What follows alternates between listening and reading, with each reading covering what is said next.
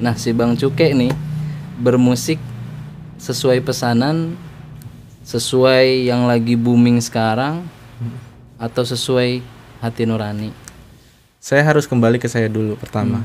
Saya harus mencintai musik seutuhnya. Hmm.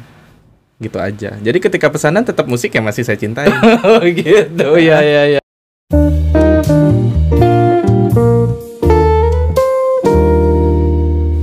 Bismillahirrahmanirrahim. Assalamualaikum warahmatullahi wabarakatuh. Waalaikumsalam. Alhamdulillahirrahmanirrahim Allahumma sholli ala Sayyidina Muhammad wa ala ali Sayyidina Muhammad Sahabat Baitul Ahad, para pendoa Faliyakul khairon awliyasmut Berkatalah yang baik-baik saja atau mending no comment saja Karena hashtag kita adalah ngobrol juga ibadah Oke Amin. Kesempatan ngobrol juga ibadah pada kesempatan kali ini nih Kita ditemani oleh seorang guru oleh seorang podcaster, Podcaster. oleh seorang konten kreator, oleh seorang apa lagi ya Allah. Aduh seniman ini mah, aduh saya juga nggak bisa. Seniman sering nipu teman. Oh sering buat teman. Kirain teh Artis ya. artis gitu. Namanya adalah Sukron Habibi. Ah. Wah. Ngeri ya namanya ngeri nggak? Kayak dari namanya mah belum nikah ini. oh bisa dicek ya Kang. Nama YouTube-nya apa, Bang Sukron? nama YouTube saya itu karena saya namanya wa- walaupun nama saya Cukron tapi biasa panggil Cuke. Cuke. Cuke. Nama panggilannya Cuke. Jadi nama channel YouTube saya itu Cuke Habibi. Hmm. Cuke spasi Habibi. Ya. Nama Instagramnya ada Instagramnya @cukehabibi. Kalau podcastnya itu Hmm. kaji santai. Kak Ji Santai. Membahas tentang apa tuh? Eh, jadi eh, kita punya tagline namanya eh, kaji santai itu lu yang kaji, gua yang santai. Asik. Jadi bintang tamunya yang kaji, hostnya sangat santai. Oh begitu. Makanya bintang tamunya merasa oh nggak adil banget nih. Uh. Ya nggak apa-apa dong, kan dia punya podcast santai.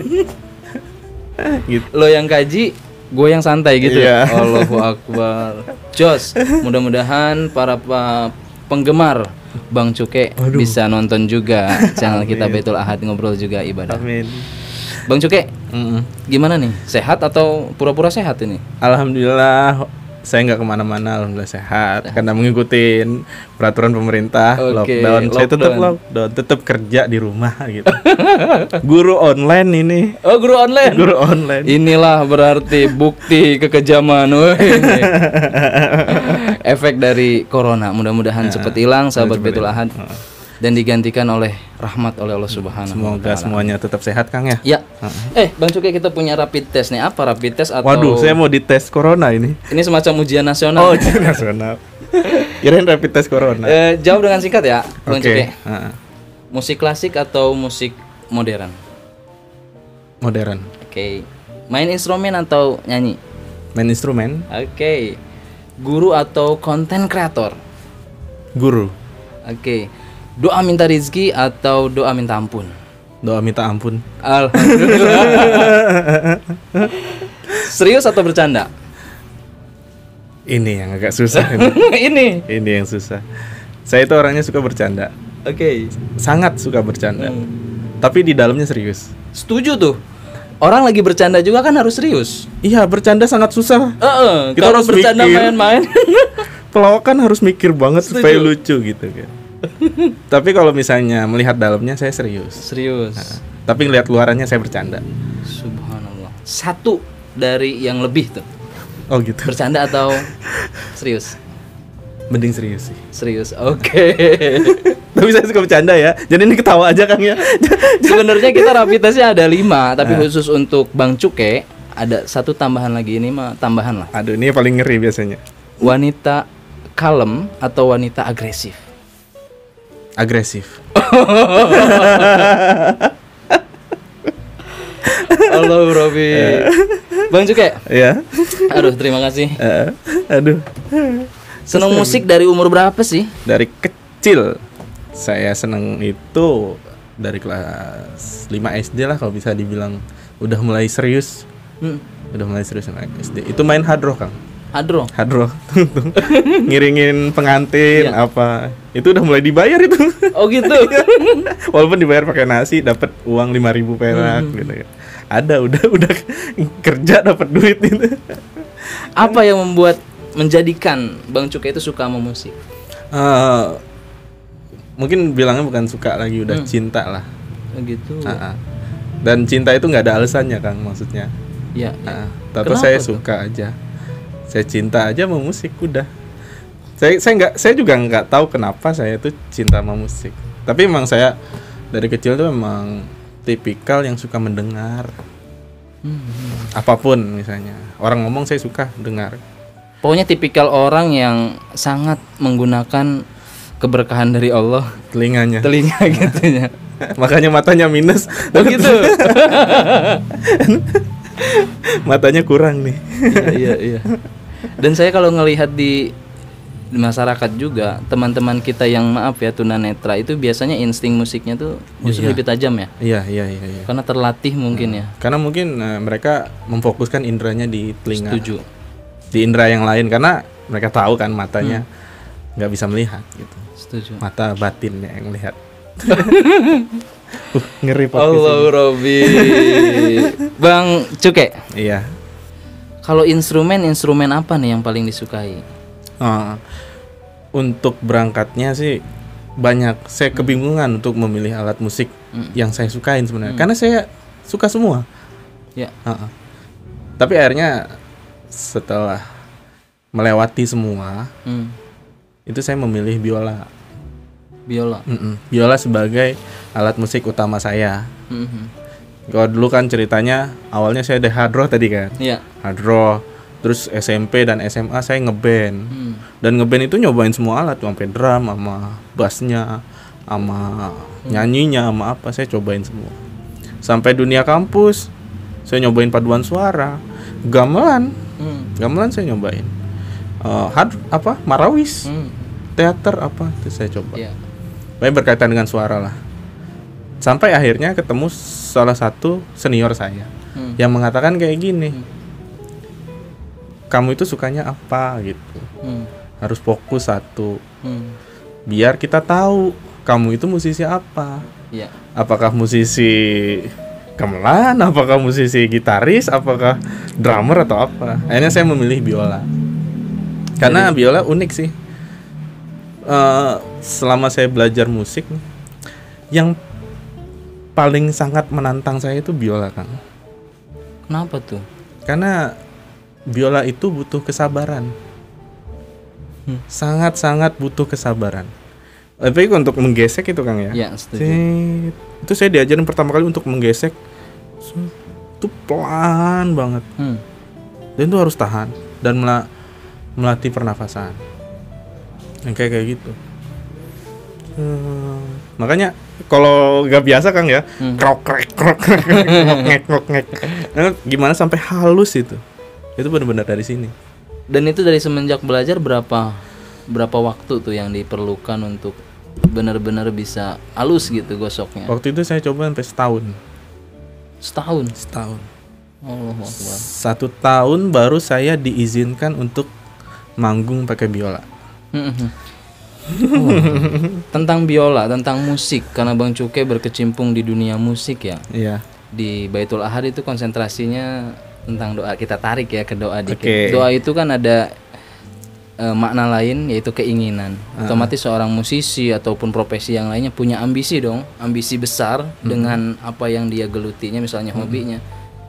Ingin pentas di manakah? Hmm. Punya ambisi besar itu belum? Eh, enggak. Kalau untuk ambisi saya untuk semen- sementara ini ya.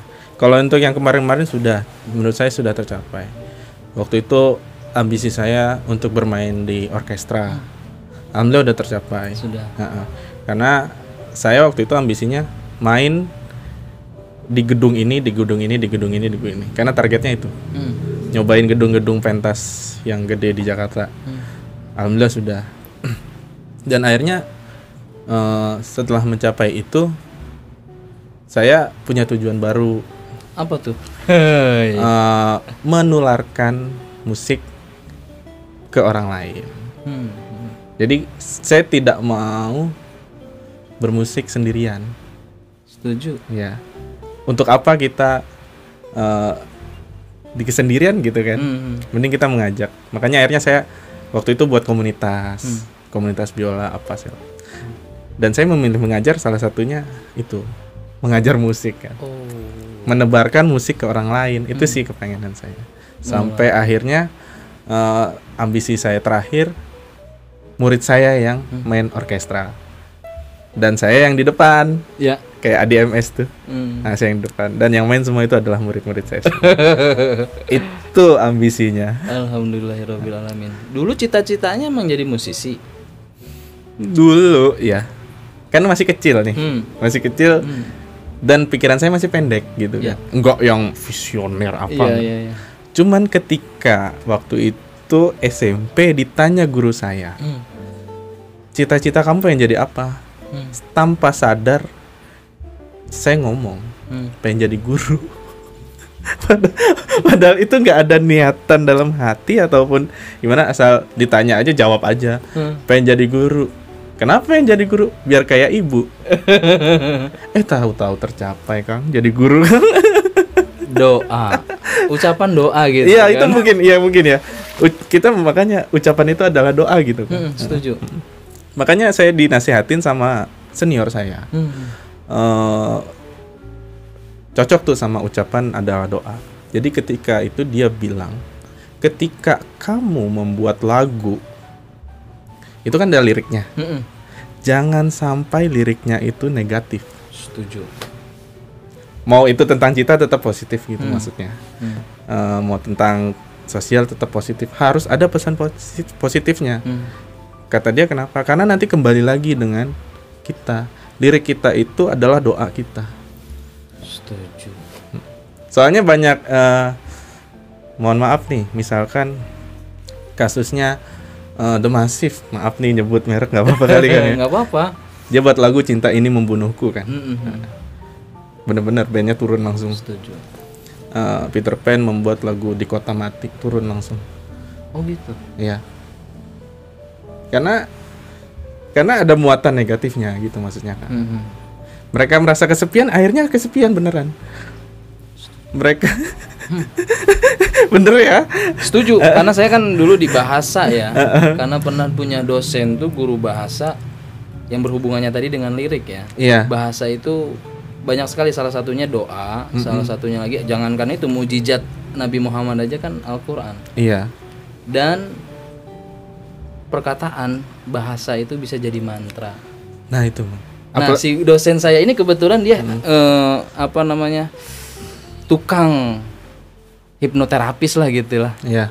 dan dia pakai kata-kata yang di mana dia meneliti tentang mantra ternyata bahasa mantra itu presis semua Iya. menekan gitu. Menekan. nah kalau di dalam lirik terus diulang Iya, apalagi kita denger denger terus, Setuju, terus setuju. kita nyanyiin terus Kang ya. Mhm. Itu ya bisa kemungkinan jadi doa juga. Iya. Mau kita sadar apa enggak ya? Iya. kalau menurut motivator mah ya motivasi yang dibangun setiap hari mendengarkan musik itu ya Iya. jadi seperti itu Heeh. Makanya saya saya tuh kalau mendengar musik tuh milih-milih sebenarnya. setuju setuju. Heeh. Misalnya em, musik-musik yang positif ya pasti saya dengar sering. Mhm. Ada musik negatif saya dengar paling sekali ya atau dua kali yang cukup tahu aja untuk pengetahuan dong. Yang sisanya musik-musik yang ya benar-benar positif karena saya mau dapat energi positif dari musik tersebut gitu kan. jadi bermusik itu bukan hanya semata mengeluarkan nada-nada menciptakan bunyi-bunyian tetapi Hmm. ada energi yang tercipta juga dengan terciptanya Iya. nada-nada itu ya Bang Cukai Karena pencipta, pencipta lagu itu pasti punya energi energi untuk menciptain lagu itu kan. setuju Eh, misalnya Bob Marley nyiptain lagu ini No Woman No Cry apa itu kan. Itu punya energi dari dalam dia yang sangat dalam gitu. Hmm, Untuk lagu itu tercipta. hmm, Dan kenapa akhirnya lagu itu nyampe ya emang dari sininya. hmm, Jujur. Lagunya itu jujur dari dalam hatinya, dia nulis hmm. dan itu akan kembali ke dia dan akan berdampak ke masyarakat gitu. Gitu maksudnya.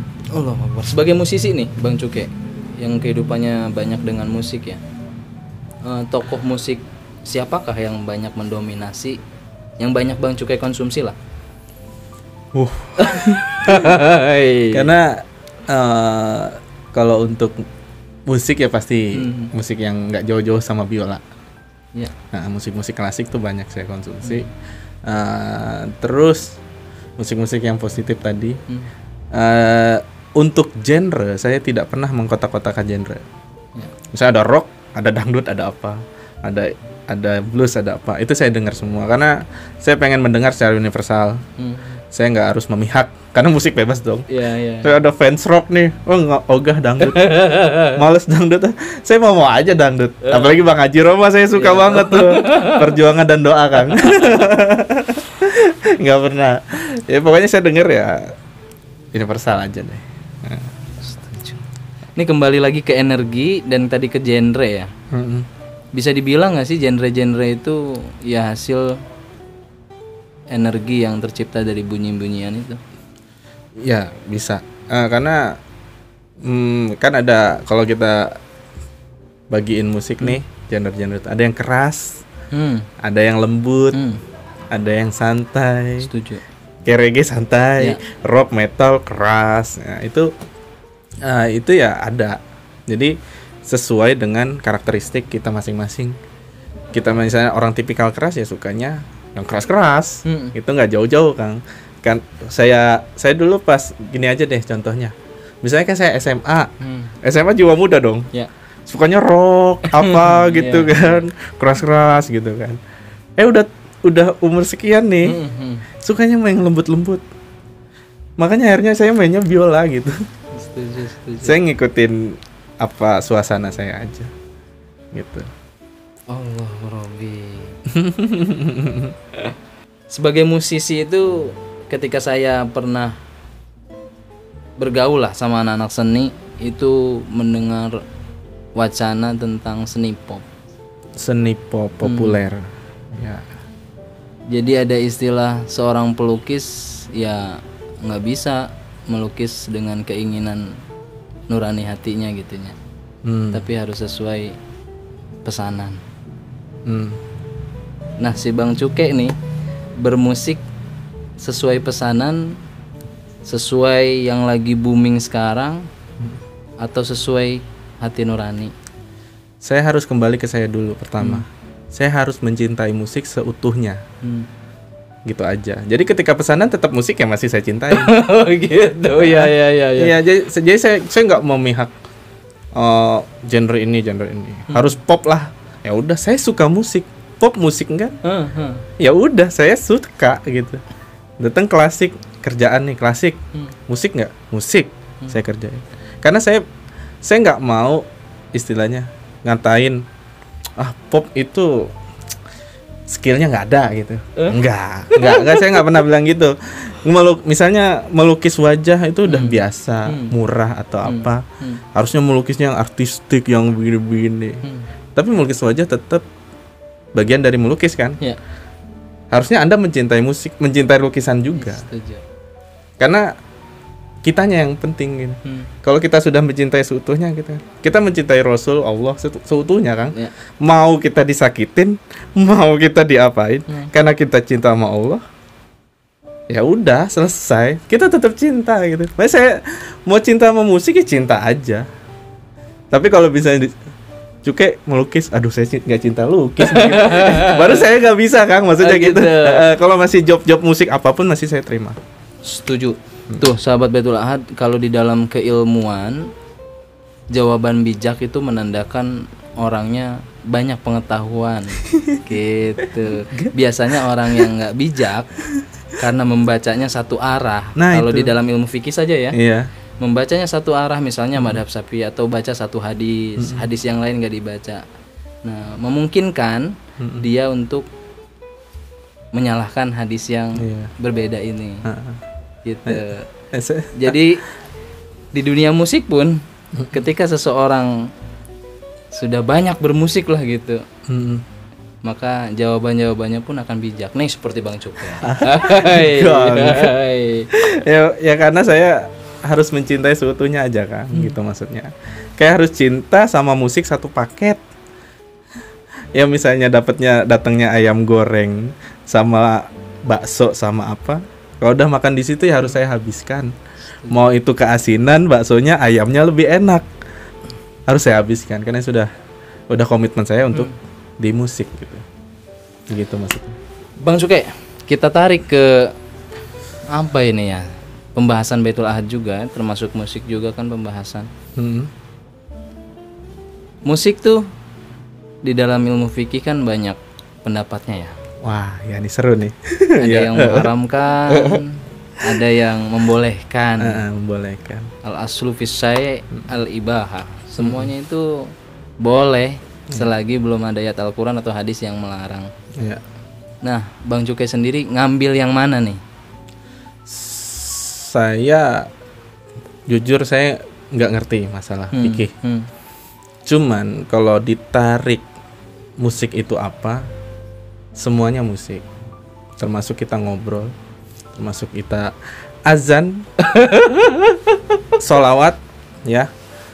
Eh, sempat waktu itu ditanya sama temen lah, temen iseng nanya, Hmm.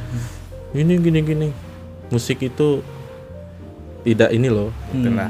agak agak agak keras. Iya, iya, iya. Ya saya jawabnya, ya gini aja, ini ada azan ya, Hmm, saya tulis partiturnya hmm. bisa dong ada nadanya itu. Ntar saya tulis partiturnya ini. Nah saya kasih ke kamu. Hmm. kamu yang tentuin ini musik apa enggak. Azan ini musik apa enggak gitu aja. Kan saya nggak tahu jawabannya kang.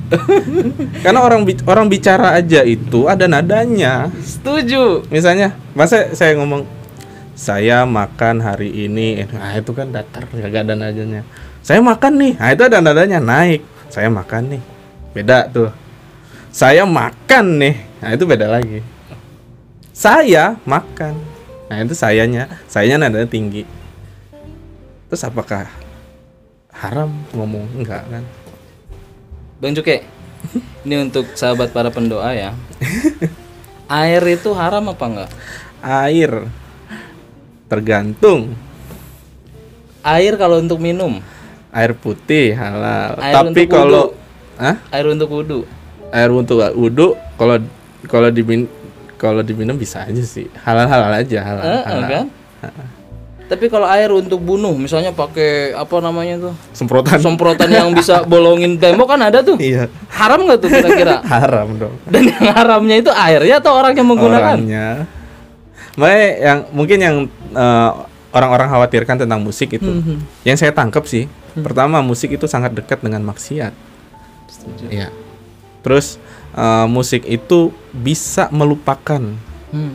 melupakan apa pun Hmm. saya sedang asik-asiknya bermusik lupa apalagi ditambah dia ternyata minum minuman keras atau apa makin itu karena sangat dekat itu sih saya mengakui cuman asalkan sayanya nggak ikut misalnya Hmm. saya kan nggak ikut minum saya nggak ikut yang aneh-aneh. Habis manggung ya ngopi pulang gitu. Udah kayaknya oke aja sih. Yang penting niatan saya positif. Makanya saya bawain lagunya yang positif positif tadi gitu. Analogi lagi nih, Bang Cukai. Ada orang yang mendengarkan lagu sama lirik gitu ya, musik sama lirik. ya Dia nggak pernah sholat. Tiba-tiba dengerin lagu itu yang di dalam liriknya itu nyuruh sholat. Terus dia sholat. Kira-kira orang itu dapat pahala nggak tuh? ya dapat pahala Bagus nggak? ya bagus Boleh kayaknya. Kalau musik-musik yang kayak gitu mah ya. ya maksudnya balik lagi ke air tadi kan Setuju. ketika pisau untuk motong bawang sama buat nusuk orang ya jadi ngelihat konteksnya mungkin musik sebagai alatnya nih alat bukan dianya hukumnya apa tapi alatnya ketika musik untuk melupakan untuk membawakan party di bar atau di ka- kafe minum minuman keras oke itu mungkin haram saya berani bilang tapi bukan musiknya orang yang nyetel lagunya Setuju. terus eh, lagu-lagu yang ada kata-kata kotornya Hmm. Nah itu kata-kata kotor itu yang haram. Dan bukan di musik aja kata-kata kotor banyak. Iya banyak. Maksudnya kan- dilempar orang itu kalau bener tuh. Bukan masalah fikih aja. Di tulisan juga ada kata-kata kotor bukan di musik aja. Setuju. Dan bukan haram menurut agama aja. Iya. bilang kata-kata kotor dilempar sama orang kan. Allah Robi Cuman ya untuk masalah fikihnya saya nggak paham. Mungkin ya. Mm, makanya Belum, sengaja belum, nih ah. Bang Cukai saya juga nggak mengeluarkan dalil dah kalau mau buka-buka kitab ayo tapi Iya. ini saya nggak mau sahabat Baitul Ahad tuh menyalahkan orang loh gitu Bang Jadi Cukai. mungkin eh, dampaknya aja ya, dampak dari musik yang akhirnya musik itu mending dijauhin ya Setuju. Dan saya ingin memberikan analogi lagi bahwa eh, ahli-ahli fikih pun ketika membuat suatu hukum tuh ya bu- misalnya ahli fikih ya mem- membuat suatu hukum tentang musik minimalnya dia harus tahu dulu dasar-dasar tentang musik. iya Karena kan ada beberapa kritik yang fikih modern tuh kalau dia bikin fikih kedokteran ya dia paham dunia kedokteran gitu. Gitulah, mudah-mudahan kita dengar langsung nih bahwa semuanya itu musik. Gimana mau diharamkan? Jangan-jangan kita nggak boleh ngomong dong. Berarti kita harus ngomongnya datar Eh, udah ah, saya hari ini hari ini saya hari ini oh nggak boleh marah-marah berarti haram karena ada nadanya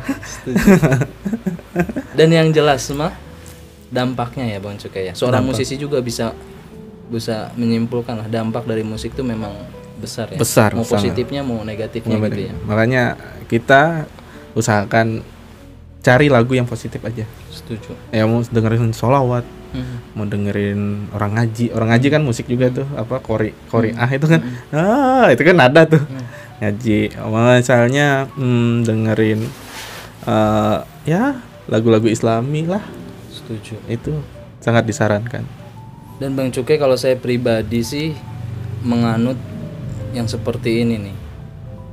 Untuk mendekatkan diri kepada Allah tuh ada beberapa orang yang dikasyaf, yang dibuka, yang ditutup sama Iya. Allah tuh. Ada orang-orang yang ah dia mah sukanya ceramah aja. nggak dibuka tuh kepintarannya untuk apa namanya?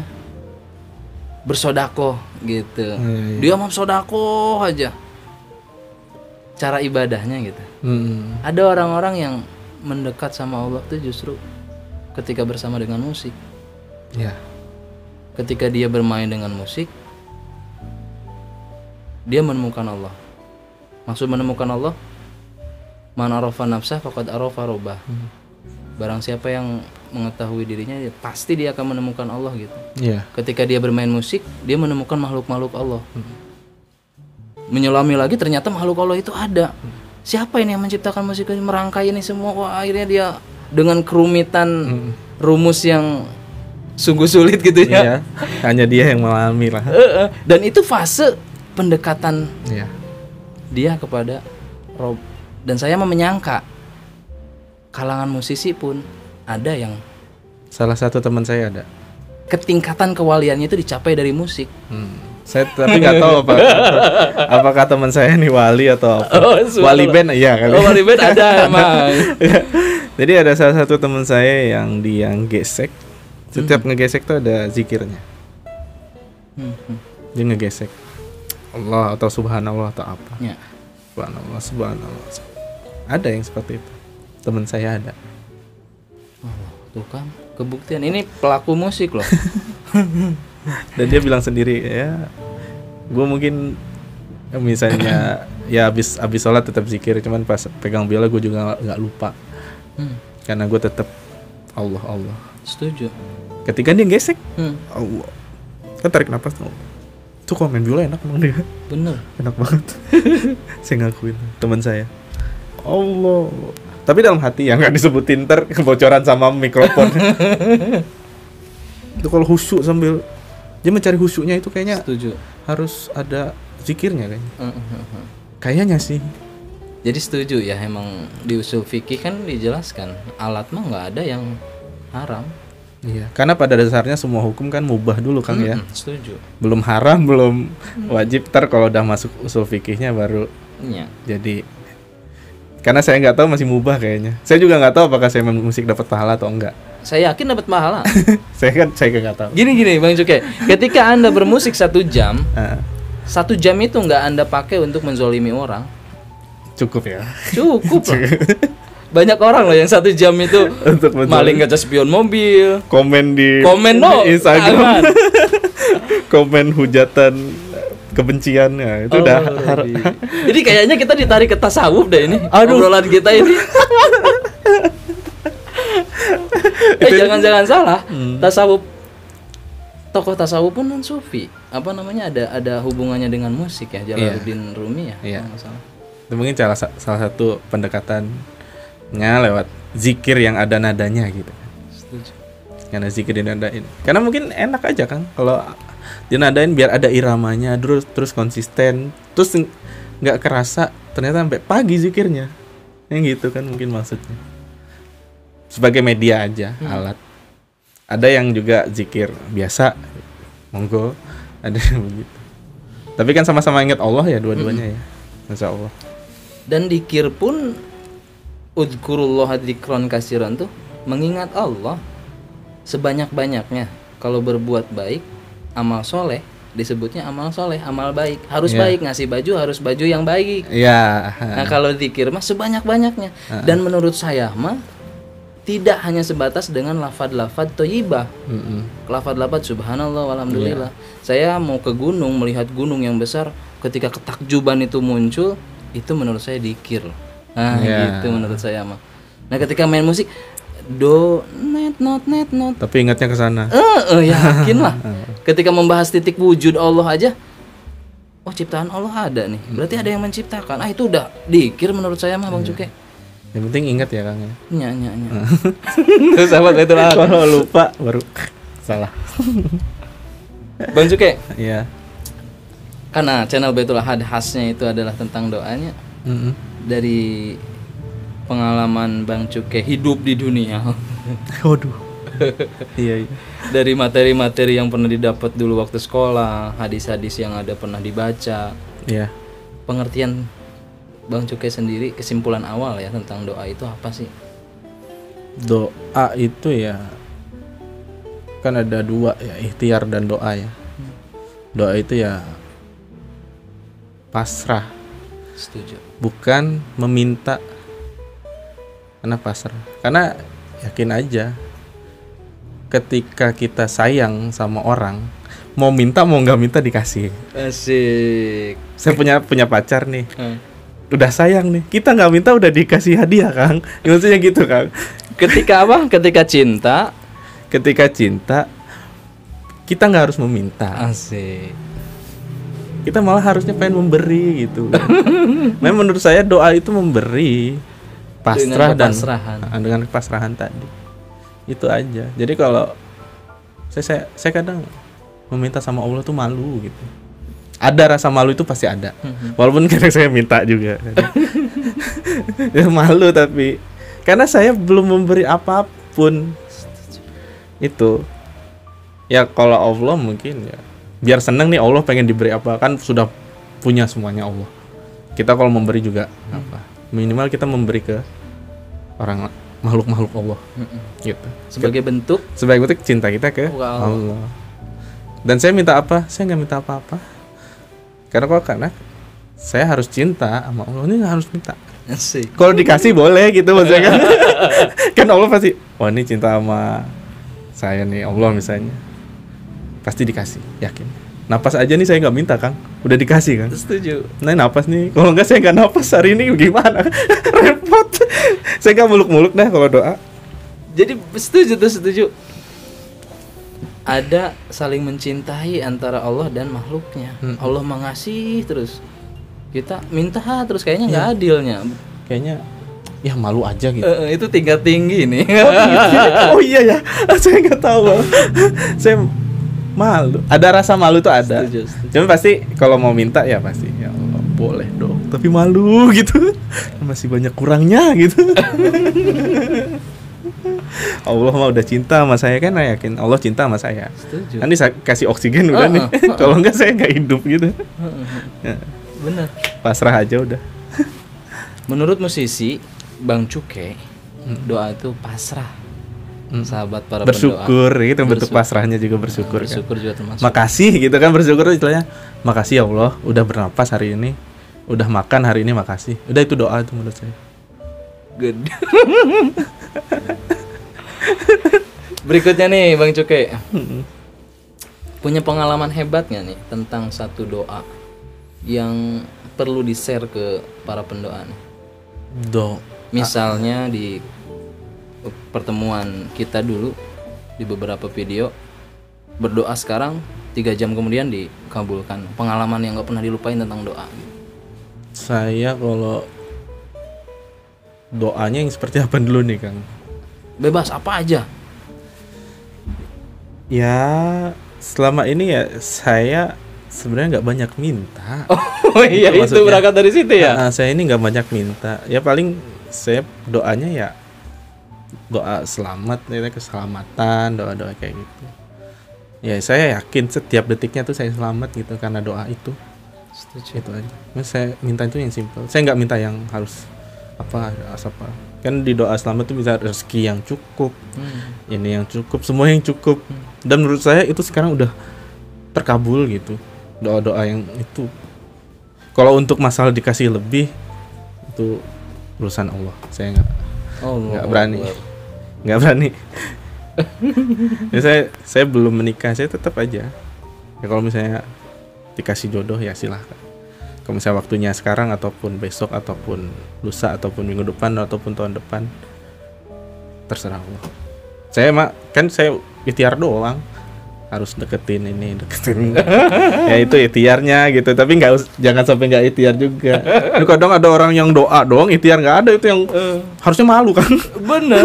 Apalagi kalau tadi ditarik ke hubungan percintaan kita dengan Allah loh. iya Kita cinta sama Allah, tapi kita minta, ya Allah saya punya cinta lagi nih, ya. gimana ya? Iya.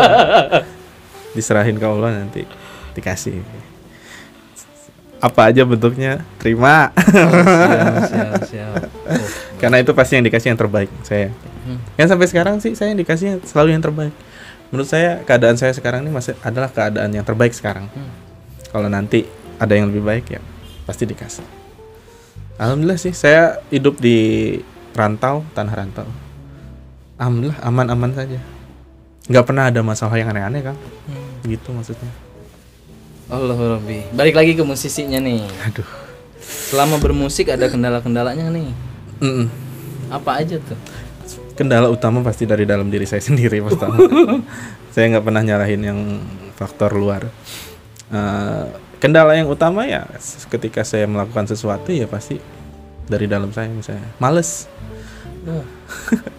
itu sih itu sih paling kendala paling gede menurut saya males rasa males itu yang sangat musuh bagi saya itu usahakanlah Eh, kalau untuk ide apa segala macem ada orang yang bilang ah saya tuh dapat ide harus gini dulu harus gini dulu harus gini." harus moodnya bagus harus enggak jangan males ide dapat kan kalau kalau kita males kan ya nunggu aja Iya, iya, iya. Misalnya saya mentok nih, nadanya apa ya?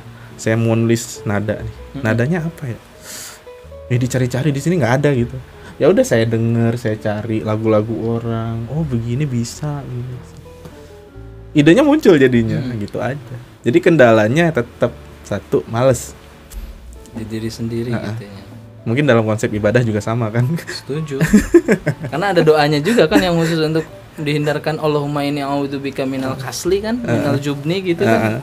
Ada khusus spesifik untuk menghilangkan rasa malas. Nah, mudah-mudahan Bang Cuke bisa pakai itu. Iya, boleh nanti saya cari ada di internet ya. ada di internet. Doa anti males. Doa nyari di internet tuh yang nulisnya orang Syiah oh, gimana coba. Terus juga kasihan Bang Cuke kita kalau misalnya teman-teman kita yang nggak mesantren ya. Kalau nyari oh mau Idul Adha nih, nyari tata cara menyembelih.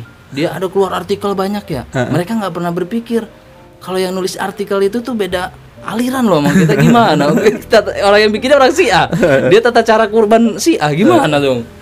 ya harus eh, itu kan agama ya kalau saya tarik ke keilmuan ya kita harus belajar dasar kan Setuju. Heeh. saya juga nggak pernah tuh belajar yang aneh-aneh paling dasar karena saya yakin saya masih syariat belum sampai sono. Taunya sholat begini begini ya udah ikutin aja. Tanya ustadz sholat.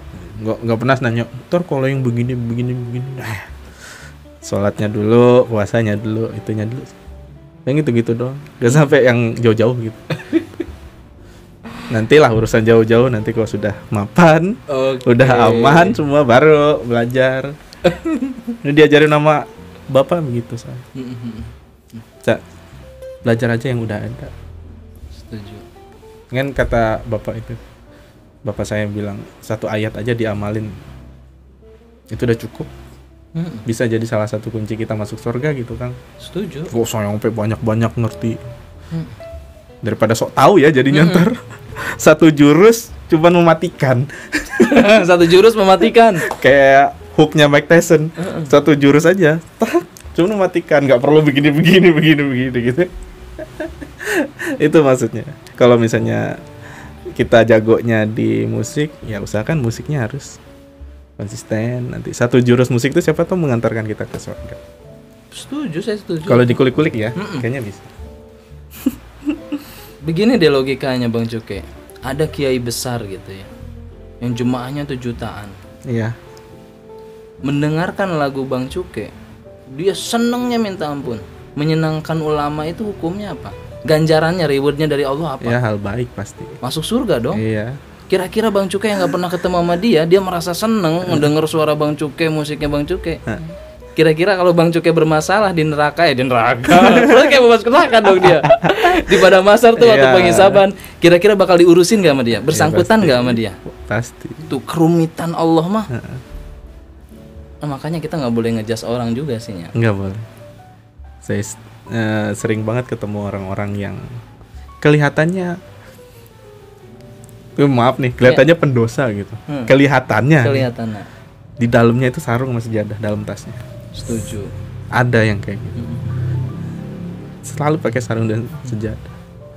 Dan ngomongnya juga ngeliat situasi pas ngomong sama teman-temannya dia ble ble eh cuma pas ngomong sama yang bener dia bener bisa ya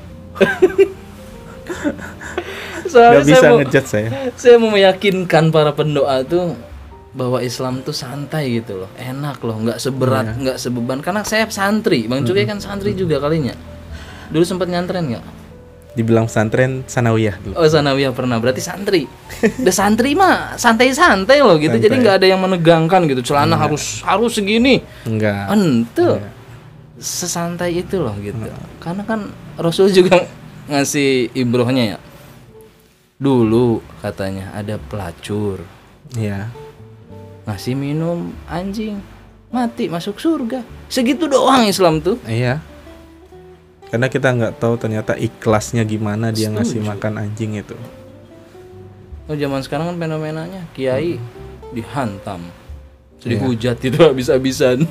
Terus ini bermasalahin masalah puru, masalah Iya. politik. iya Ya Allah ini terlalu jauh ini gitu. terlalu kejauhan sih Mm-mm.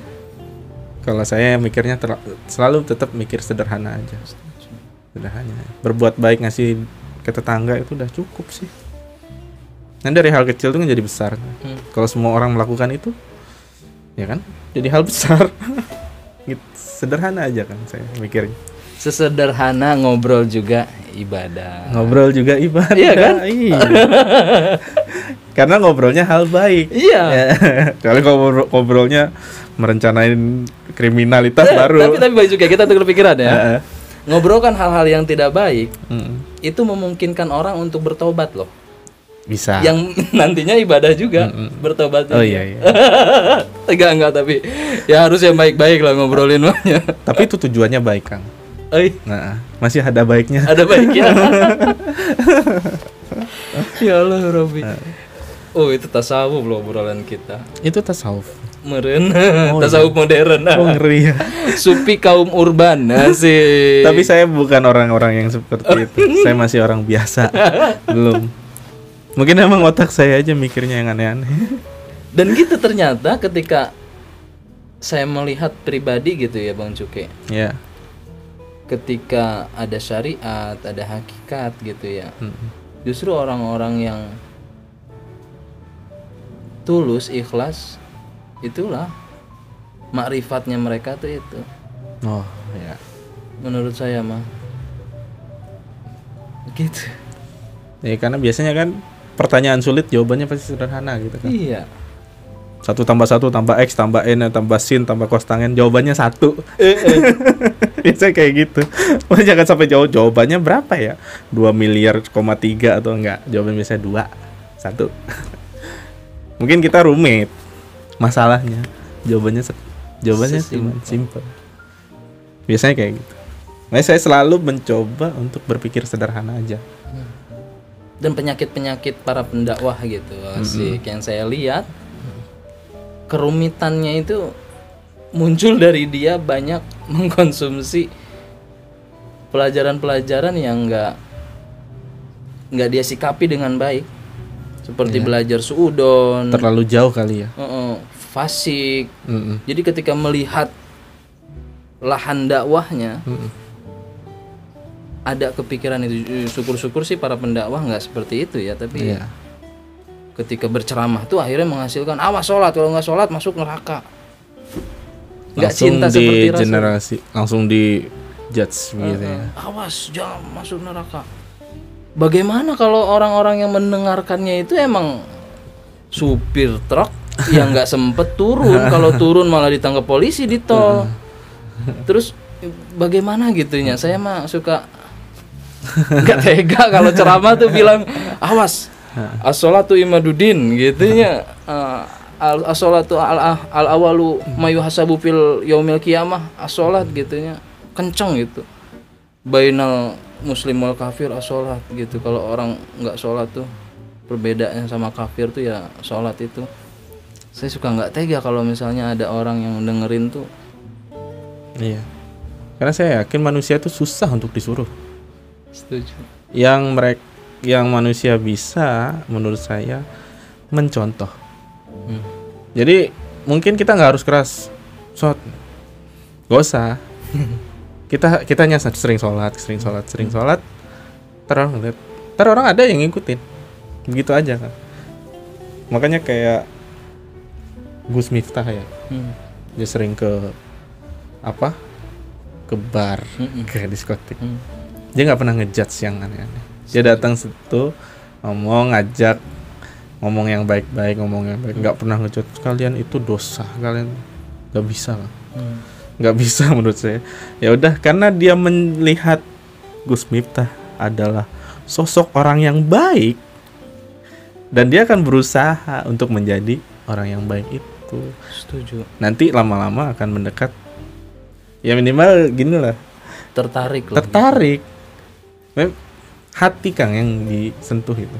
Dan fenomena yang banyak sekarang mereka tertarik Hmm. tapi menghasilkan jemaah-jemaah yang kayak ustadznya itu. Ada nih masuk ustadznya begitu. Ya santri-santrinya ya begitu ke orang lain gitunya ketika orang-orang belum pada ngaji belum pakaiannya sunnah rasul ya dihajar sama dia begitu. Aduh sayang deh kalau dari gurunya nggak bijak gitu ya. Itu eh, kalau kita di musik nyebutnya fan fan. Fans. Fans itu dari kata fanatik. Hmm. jadi kalau kita terlalu fanatik Hmm. apa pun yang artis itu lakukan itu dianggap benar dan itu akan selalu dibela. Hmm. gitu aja. Itu namanya fanatik. Sedangkan fanatik saya cuman Rasul selesai. Asik. Saya fansnya Rasul. Hmm. ya Ustadz saya hormatin Hmm. Kiai pasti saya hormati pasti Hmm. tapi saya akan kembali lagi ke sunnah Rasul Setuju. Rasul kan ngajarin kalau diludahin tuh jangan balas, nunggu aja orang itu sakit baru Iya. dijenguk kan. Ah. Lah kita mantep. iya iya bener itu nggak ya emang nggak harus dibales Eh, perdebatan misalnya kita sering berdebat ya Nabi aja kalau berdebat banyak mendengarnya kan Hmm. ya jadi kita banyak mendengarnya aja kan Hmm. kalau ada sesuatu apa pun saya pasti banyak dengar dulu baru berani ngomong Hmm. gitu aja karena mungkin kalau yang biasanya fanatisme itu males untuk mendengar harus open telinganya telinga harus dibuka gitu. mungkin nanti ada ya kita sama satu ustadz ini oke kita ikut gitu Hmm. Sama ustadz lain kita tidak menutup telinga gitu maksudnya kan Gitu, bener. Mm. karena telinga dua mulut satu kan udah Iya. tahu harus dua kali lipat udah jelas itu kan Hmm. kita dengar semuanya, kita dengar, kita olah dan kita simpulkan karena kita punya akal kok. Manusia punya akal.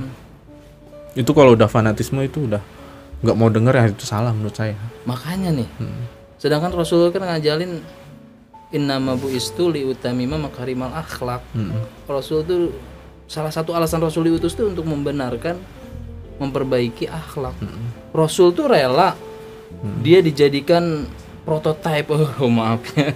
dijadikan Contoh. contoh. panutan Panutannya tuh oh elegan. Iya. Ditimpukin nih di toib bledak-bledak berdarah. Kalau Rasul waktu itu balas umat kita nih sekarang Turun kalau enggak enggak enggak. Iya. Kalau waktu itu Rasul balas. Itu jadinya sunnah. Kalau kita dihina langsung hajar orang. iya salah. Alhamdulillahnya Rasul ngajarin ketika ditimpukin di toib berdarah Rasul sabar. Didoain malah ya? Malah didoain. Eh malah tetap dicontohin begitu. Ya Rasul rela nih berdarah-darah buat nyontohin. Kalau didolimin sama orang jangan dibales. Eh umatnya ke sini sininya malah. Harus santun sih menurut saya cobanya kalau waktu itu menarik Rasulnya? Heeh. kan semua ucapan Rasul pekerjaan Rasul Sunnah. nah kalau waktu itu balas Heeh. berarti terjatuh hukum fikih dong. Iya. Kalau didolimin orang langsung sikat. Sekarang mah enggak. Gak tahu nih. Orang-orang pada katanya mencontoh Rasul gitu ya. Ini saya emosi karena mencontoh Rasul tapi kok nggak universal yang ada di diri Rasul gitu ya. Kenapa hanya sebatas visual Rasul gitu ya. Enggak hal-hal yang seperti itu justru kan yang Ra- Rasul itu tegas ya bukan keras. Setuju. Rasul tegas. Kalau mengatakan ini tegas dia. Hmm. tapi nggak keras. Ar- Rasul lemah lembut. Hmm. sama kucing aja apa sejadahnya dipotong ya. Ya itu itu orang yang pasti lemah lembut gitu. Sama binatang aja sangat sayang gitu. Hmm. apalagi sama manusia. Hmm. untuk marahin sahabatnya itu dem, pasti mikirin ratusan kali baru mau marah gitu. Karena asli pasti lemah lembut kan. Itu juga yang dimarahin juga pasti didoain kan. Parah banget gitu lembutnya gitu. Nah sekarang nih kalau tadi ngobrolin fans, yang fans itu artinya fanatisme, fanatik gitunya. Dia mengaku umat Rasul, terus dia mengakunya mengikuti sunnah Rasul. Tapi begitu. sunnah rasul rasul mendengarkan sahabat-sahabat pasti Tapi kok ada hal-hal yang nggak diikutin, nggak secara menyeluruh gitu loh. ya begitu menurut saya Eh, pelajarin yang dasar-dasarnya selesai dulu deh Setuju. Kalau mungkin anak-anak santri kenapa santai? Karena mereka udah dasarnya itu udah belajar dari kecil. Nggak yang tuh tiba-tiba datang ke ceramah ini totot berasa tahu semuanya. Hmm. Ya kalau teman saya bilang tuh orang-orang yang puber ilmu pengetahuan. Asik, puber ilmu Ah, pengetahuan karena Islam gitu ya. baru tahu sedikit. Nah, Ini bukan Islam dong, maksudnya ilmu apa pun. Sip. Ilmu apa pun. Misalnya dia tahu sedikit berasa tahu semua gitu kan banyak orang seperti itu. Ya kita ngadepinnya ya ya udah keukur ilmunya. ya kalau orang lebih banyak tahu lebih banyak diem. Orang-orang yang banyak diem saya lebih ngeri sebenarnya daripada orang yang marah-marah. kalau orang yang diem tuh. Ini kok gua marahin diem nih. Ngeri gue gitu biasa gitu. Tong kosong nyaring bunyinya ya. Allah Robi. Gitulah kira-kira. Sederhana. Belajar lagi. Saya juga masih belajar. Kiai-kiai juga masih belajar kan. nggak ada kiai yang selesai belajarnya menurut saya. Orang sampai liang lahat kok belajarnya. Makanya para kiai mah yang ada di Indonesia justru ya tahlilan dibolehin, Eh, sesajen gitu ya. Mm-mm. Ah dianggap santai aja dah emang kalau ditarik secara ilmu pengetahuan juga Iya. emang ah kerumitan Allah lah di situ lah. Karena ada kepentingan yang lebih sederhana Mm-mm. dibanding itu semua. Ya mereka harus meyakini syahadat tadi Mm-mm. itu di atas semuanya kan. Setuju. Jadi kita berusaha yang penting dua ini Rasul dan Allah dipercayain. Itu mungkin yang kiai-kiai kita usahakan Iya. Untuk dengan kultur budaya kita yang susah banget ya. yang sangat beragam ya. Sunan-sunan aja sampai bingung menurut saya. Sunan-sunan sampai Sunan Kalijaga sampai main gamelan nih biar gimana Islam bisa masuk. Gamelan kayaknya. Ting tung ting tung lir ilir kan. Karena nggak bingung gimana loh kalau kita bahas tentang akhlak Rasul aja tadi Bang Cuke. Heeh. Ahlak Rasul ngajarin kalau mau masuk tuh Assalamualaikum, minta Iya. izin gitu lah. Mm-mm. Budaya kita sebelum Islam masuk kan ada Hindu Buddha Mm-mm. yang hubungan dengan alamnya itu sangat kuat sangat kuat Iya. dan sopan santunnya itu sudah terbentuk. iya Saya mau nyeramahin di tempat orang yang pada pada sopan, iya yang di mana ajarannya itu tentang kesopanan sok kumaha. Bingung kan kalau saya Iya. sendiri mah. Makanya tuh ada hal-hal yang ah ini ahlaknya udah bener nih, tapi kan tauhidnya belum nih. Jadi iya iya ada yang disentuhnya tuh. disentuhnya di situ Eh, eh, jadi pakai gamelan, itu. Gamelan. Dan mau nyeramahin tentang sopan santun mereka. mereka udah pernah belajar Orang jalan depan orang gitu kan Monggo. begininya. jempol aja tunjuk jempol iya. ya, ya penting tauhid sih Setuju. Nah, tauhid. Ya, tauhid ya syahadat tadi Nah ini Baitul Ahad, Ahad itu kan Iya. satu asik. Nggak tadinya makan di rumah suka pakai ngaji buat anak-anak tuh hari Minggu. oh Baitul Ahadnya mudah-mudahan lah di hari Ahad dan dilepas dari itu ya ya kan jawabannya sederhana syahadatnya dikencengin ya menurut saya kalau syahadat dikencengin sih insya Allah kita masuk surga kan setuju. ya baru ke rukun iman rukun Islam cukup sih. Nggak harus kita nyampe kalau untuk siar mungkin kita mencontohkan. Hmm. jadi kalau kita jadi panutan tuh udah siar menurut saya nggak harus saya ceramah ceramah gitu. Misalnya saya nongkrong sama teman-teman Kristen saya Hmm. terus saya baik Hmm. berarti saya mensiarkan Islam yang baik. Itu udah cukup aja menurut saya. Enggak kecuali kalau saya dikasih beban untuk mensiarkan itu baru mungkin. Karena saya nggak ada beban untuk itu. Saya juga nggak mau sok tahu kan yang penting saya baik teman-teman yang non muslim mengatakan oh dia muslim dan dia baik.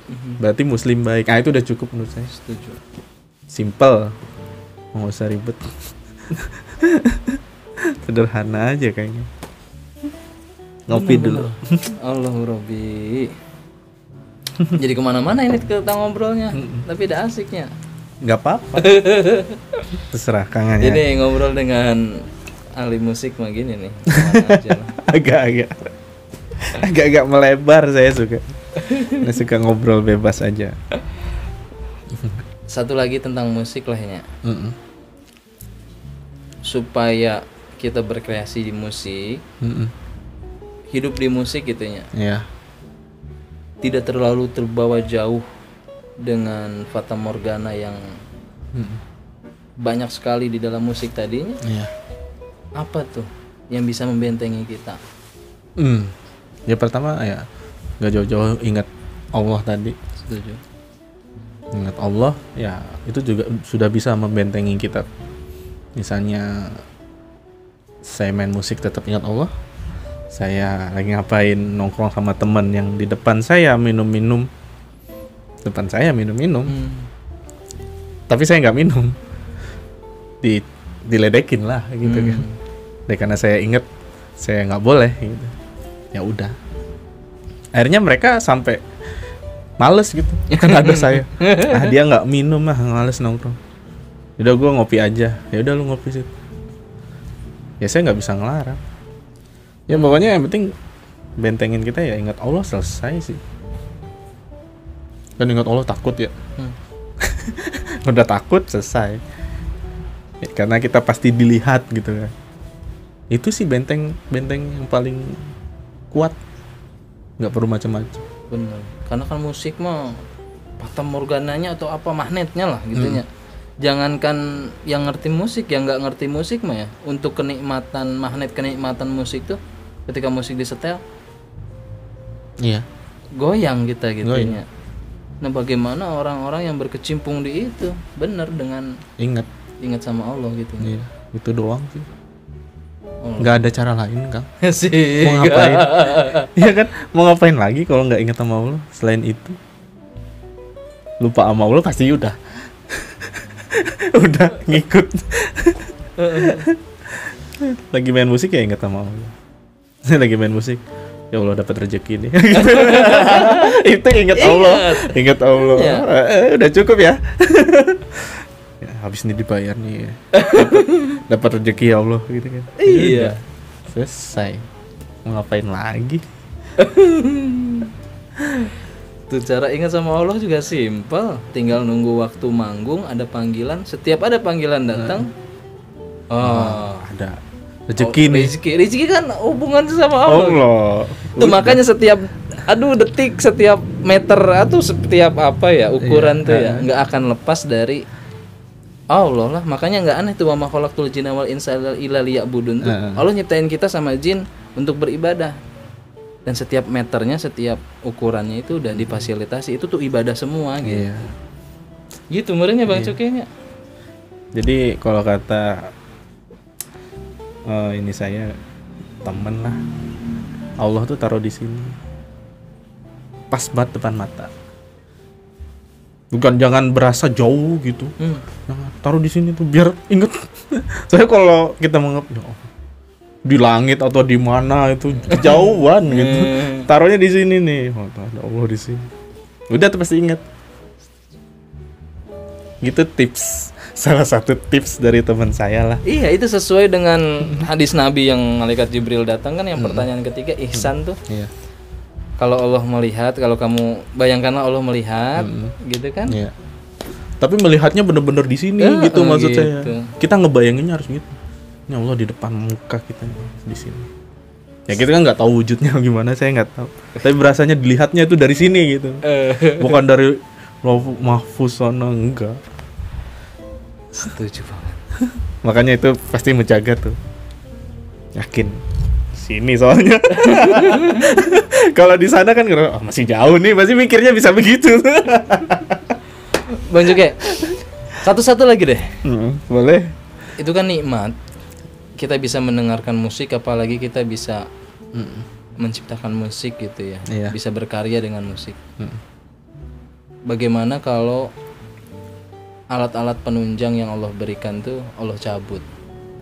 Untuk musiknya Bang Cuke pendengarannya ditutup insting musiknya dihilangkan jadi buta nada. Gimana tuh kira-kira perasaannya? Eh, otak saya pasti masih ada kan? Karena saya masih hidup ya ceritanya. Setuju. Jadi ya otaknya masih ada musiknya. Jadi ada salah satu komposer Hmm, itu ahli musik hmm. di zaman klasik. Itu namanya Beethoven. Beethoven ya. Dia budak gitu? Telinganya nggak dengar sama sekali. Oh Beethoven tuh budaknya budak Eh, dan dia akhirnya tetap penulis musik. Kenapa bisa? Karena di otaknya udah ada musik. Nggak bisa mungkin menurut saya. Kecuali kita mati kan itu. Hmm, hmm, hmm. Dan Beethoven masih bisa berkarya. Terus ada salah satu gitaris yang dia lumpuh seluruh badannya, Hmm. lumpuh kecuali otak. Matanya masih bisa. Jadi dibuat alat khusus yang matanya bisa ngetik di komputer. Hmm. Dan dia buat musik dari gitu. Kedip-kedip matanya. Ada. Setuju. Menurut saya eh, kecuali mat- men- meninggal dunia masih ada musik di diri kita. Itu yang tadi wa ma khalaqtul jinna wal insa illa liya'budun. Kita hidup tuh ya alasannya untuk beribadah. Selagi masih hidup berarti ya masih ada kesempatan untuk beribadah. Masih ada Oh, kesempatan. tukang musik ya beribadahnya musik. Kuping ditutup, otak masih ada. Tapi Berarti- semoga jangan kan. Tentu, tentu. Berarti tanda kan masih diizinkan Allah untuk beribadah. Iya. Dan musik pun ibadah ternyata. Allah ngasih tetap pasti ngasih. Bingung kita kalau nggak bersyukur masih. Ya kalau kalau saya sih kalau misalnya biola saya nggak ada terus alat musik saya nggak ada ya udah kerjakan yang lain. Misalnya masih ada mengajar tuh kan. Masih bisa. Sederhana aja. Saya harus cinta mengajar berarti. Dan bermusik pun ibadah. ya. Asik. alhamdulillah makanya Allah ciptakan, makanya Allah nggak hilangkan karena masih ada ada ibadahnya lah. ada fungsinya ada kesempatan dari itu untuk beribadah. Begitu juga ngobrol juga ibadah. Makanya kita diberikan kesempatan sebanyak-banyaknya ngobrol tapi yang baik-baik saja. Kalau kira-kira nggak baik, faliyakul khairan auliyasmut. Atau diam. dia Aduh asik sekali nih kita ngobrol tapi lain kali kita lanjut ngobrol lagi dengan Bang Cuke. Asik. Tapi nanti mah harus di mainin dong biola. Itu lihat di channel saya aja. Oh iya lupa di channelnya. Banyak biola-biola di situ lah, video-video biola. Cuke Habibi. Oke. Cuke spasi Habibi. Subscribe, like, and comment. Allah Rabbi. Terima kasih Bang Cuke nih udah Ya, sama-sama, Kang. besar nih. Sama-sama. Baitul Ahad dari obrolan kita mudah-mudahan kalau nggak bisa diambil pelajarannya minimal antum oh asik antum kayak orang sebelah dong ya kalian kita semua bisa dapat ibadahnya lah saya bikin ini mudah-mudahan dicatat sebagai ibadah kalian nonton ini dengerin ini duduknya dicatat sebagai ibadah walaupun nggak ada ilmu yang masuk saya juga nggak ada ilmu yang ditukarkan di Ini sini ngobrol santai. Eh, tapi ibadah ya Ya, ibadah. sesimpel itu Islam Silaturahmi soalnya. Subhanallah. Terima kasih. Assalamualaikum warahmatullahi wabarakatuh. Waalaikumsalam warahmatullahi wabarakatuh.